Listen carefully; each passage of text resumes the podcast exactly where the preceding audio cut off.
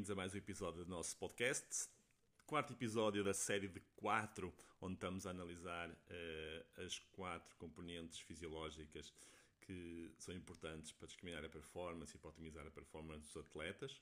No primeiro episódio uh, analisamos o Carb Max, a combustão de hidratos de carbono. Passamos depois pela pela FatMax, pela combustão de hidratos de, de gorduras do atleta, a zona onde conseguimos queimar mais gorduras em treino. E no último episódio, então, verificamos a capacidade glicolítica do atleta, essa no componente de, que, que, agora também já se pode avaliar, que é o VLA Max, ou a capacidade de sprint. Hoje vamos analisar a última componente, que é a capacidade de remoção e de acumulação de lactato. O teste em si, que é o teste que, que permite estas, a análise destas quatro componentes, que não são possíveis noutras avaliações. É um teste que uh, avalia não só uh, o lactato produzido, não só quando estamos em repouso após as séries, mas também após as séries, quando acabamos, e como uh, se comporta a dinâmica de lactato no final de cada bloco. Ou seja, a gente acaba um bloco de treino, de, de, de avaliação, é feita uma análise de lactato mal acabamos e depois é feita nova recolha uh, de 2 em 2 minutos, ou seja, fazemos ao, ao minuto 0, depois passado um minuto e depois ao minuto 3, 5 e 7.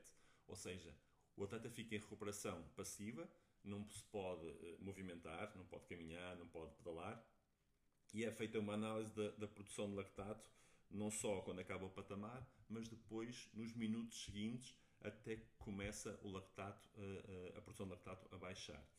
Isto vai nos permitir analisar a dinâmica de lactato, de produção e de remoção, a diferentes intensidades e com diferentes eh, intervalos de tempo, ou seja, os primeiros patamares de esforço são patamares de 5 minutos e depois os patamares seguintes são patamares de 3 minutos. As recuperações têm que depois ser eh, quase completas e só é permitido começar um novo patamar quando as concentrações de lactato já forem residuais.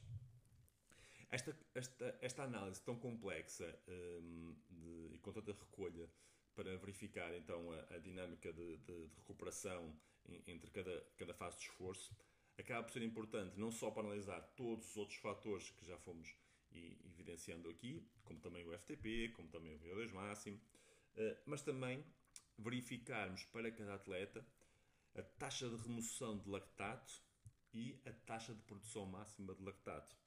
Isto são valores espetaculares para o treino e depois para as provas. Isto porquê?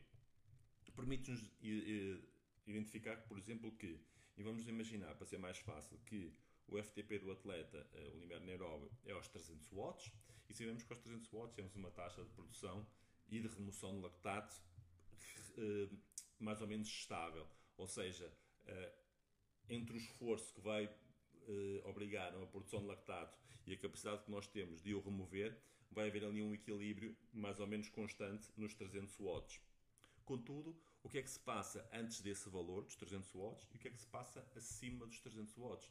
Que às vezes são uh, aqueles dados que são super interessantes e curiosos para os, para os especialistas do treino, para os treinadores, para quem quer saber um pouco mais, para quem quer ter um pouco mais da performance de cada atleta.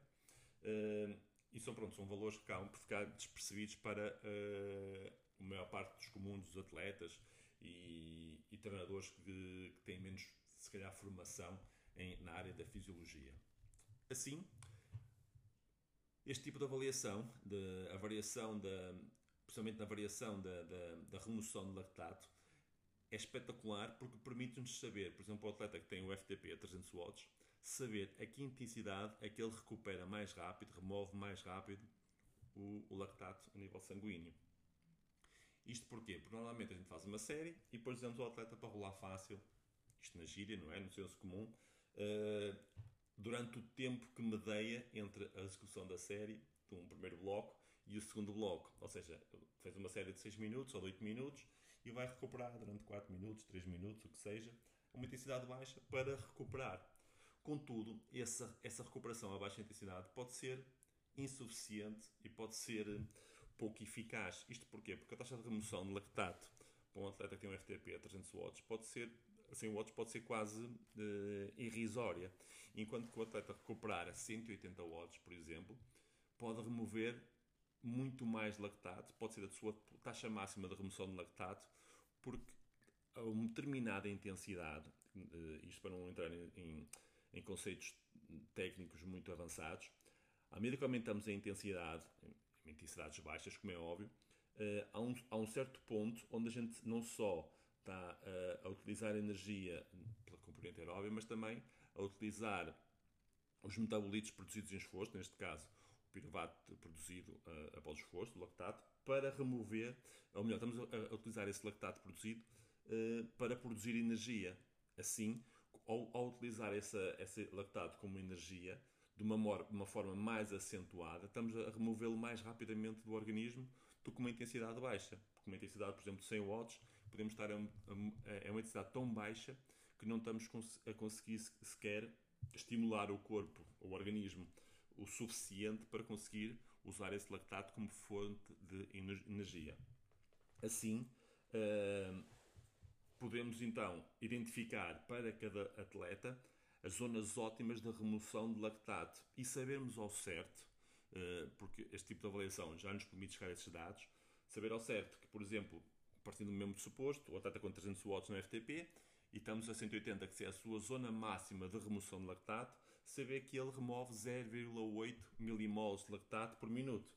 Então, se ele fez uma série onde estamos a produzir 4 milimoles por minuto, sabemos que no fim, e com uma, uma, um equilíbrio, não é? Uma, uma, uma, uma, zona de equilíbrio entre a produção e a remoção de lactato, fez 8 minutos, e passados 8 minutos, a gente sabe que ele tem mais ou menos 4 milimoles de lactato sanguíneo.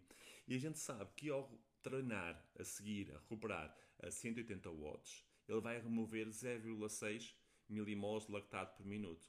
Ou seja, ao remover 0,6 milimoles de lactato por minuto, a gente sabe exatamente que passado 2 minutos já removeu 1,2, já está em 2,8. Depois, passado mais um minuto, já está em, em, em 2,2 e depois e por aí fora vai baixando progressivamente a taxa de lactato sanguíneo e nós conseguimos saber o que é que está a acontecer exatamente com um atleta na fase de recuperação e conseguimos saber ao certo quanto tempo é que ele precisa de recuperar para fazer nova série estando completamente, entre aspas, limpo, ou seja, começar nova série sem fadiga. Se por outro lado a gente quiser que ele comece nova série com fadiga, podemos reduzir mais o tempo de recuperação. E aí conseguimos, com este tipo de análise, com este tipo de dados, de quanto é que ele está a remover por minuto, sabemos ao certo, para ser uma recuperação incompleta, que ele só pode recuperar, por exemplo, 2 minutos, ou então que se queremos uma recuperação completa, pode ter recuperado 5 ou 6, e não, por exemplo, 3 ou 4, como estávamos a imaginar, ou como estávamos a pôr mais ou menos como standard nas recuperações das séries de limiar. Uh, é importante ressalvar que a taxa de remoção de lactato varia muito de atleta para atleta. Isto porquê? Porque cada atleta tem o seu perfil fisiológico, como é óbvio. Cada caso é um caso, aquela resposta de senso comum que, que, que não explica nada e que só, só lança confusão. Mas cada atleta tem o seu nível de treino, tem a sua fisionomia, tem o seu peso, tem a sua composição corporal. E o seu nível de treino, a sua experiência na modalidade, vai ditar a quantidade de lactato que ele consegue remover por minuto. Nós temos atletas onde já avaliamos uma capacidade de remoção de lactato máxima de 0,4 milimoles por minuto, mas temos atletas onde já verificamos uma taxa de remoção de lactato de 1,2 milimoles de lactato por minuto. Ou seja, um atleta que acaba uma série linear anaeróbio, ele passado 3 minutos está com as concentrações de, de lactato sanguíneo praticamente a zero. E se, se passarmos só 2 minutos, já a concentração de lactato sanguíneo já é abaixo de 2, ou seja, ele já está praticamente pronto para fazer nova série. Tenha ela 6 minutos, tenha ela 8 minutos. E isto diz-nos muito da capacidade de treino de um atleta e do seu perfil fisiológico. E estamos a entrar em campos onde antigamente, aqui há meio de anos atrás, era quase impensável conseguirmos chegar. Por outro lado, além da remoção de lactato, que já vimos que, é, que nos abre uma capacidade de análise uh, fora de série acerca da, da performance ou de, ou, ou, ou de, como é que podemos conduzir a performance na, na, no treino, mas também a performance uh, em prova. Porque, por exemplo, o atleta está a fazer uma série está a fazer um bloco de, de subida num grande fundo e está acima do limiar anaeróbio. Ele vai arriscar andar ali um bocadinho acima, nos 320, 330, porque a gente também sabe quanto é que ele está acumulado lactato uh, nessa intensidade. E vamos já a esse ponto. Contudo, imaginem que ele está a produzir uh, ou acumular lactato no final desses 2, 3 minutos acima do limiar anaeróbio, cerca de 8 milimoles. Sabemos quanto tempo é que ele precisa de baixar abaixo do limiar, à zona de remoção máxima de lactato, para conseguir remover esse lactato. Ou seja, o atleta está ali numa zona de competição, numa, numa fase de competição importante uh, com o adversário. A gente sabe em a subida, sabe temos ali 3, 4 minutos onde podemos apostar e arriscar um pouquinho mais. E há ali uma zona relativamente em plano, ligeiramente a descer, onde conseguimos andar a intensidades mais baixas. Então, exatamente antes a gente sabe até onde é que conseguimos ir em termos de intensidade, vamos produzir sim mais lactato, mas depois temos aquele fosso onde podemos treinar, uh, induzir o atleta a intensidades mais baixas, mas com uma remoção de lactato muito alta e rápida para conseguir depois uh, voltar a empregar um, um, ritmo de treino, um ritmo de, de, de esforço alto, assim no limiar ou acima novamente do limiar, um, e com sucesso e sem uh, fadiga. E como eu estava a dizer, íamos ver ainda a capacidade de acumulação de lactato, que é outro fator muito importante, porque consegue-nos dizer a capacidade de esforço em tempo limite para um atleta. O atleta tem um, um limiar a 300 watts, a gente poder-lhe dizer, olha, tu a 400 watts tens uma capacidade de rolar um minuto. Ou seja, um atleta que tem uh, que vai a subir a 300 watts, ele sabe que se for aos 400, aquela só vai ter uh, energia para, para um ataque de um minuto. Contudo, se for a 375 watts, ele tem uma capacidade de aguentar 2 minutos. E a gente, com, pela, pelo acúmulo de lactato acima do limiar, e, e temos essa curva gráfica no, nos relatórios do, do conseguimos dizer ao atleta qual é o tempo limite que ele tem em cada intensidade acima do limiar.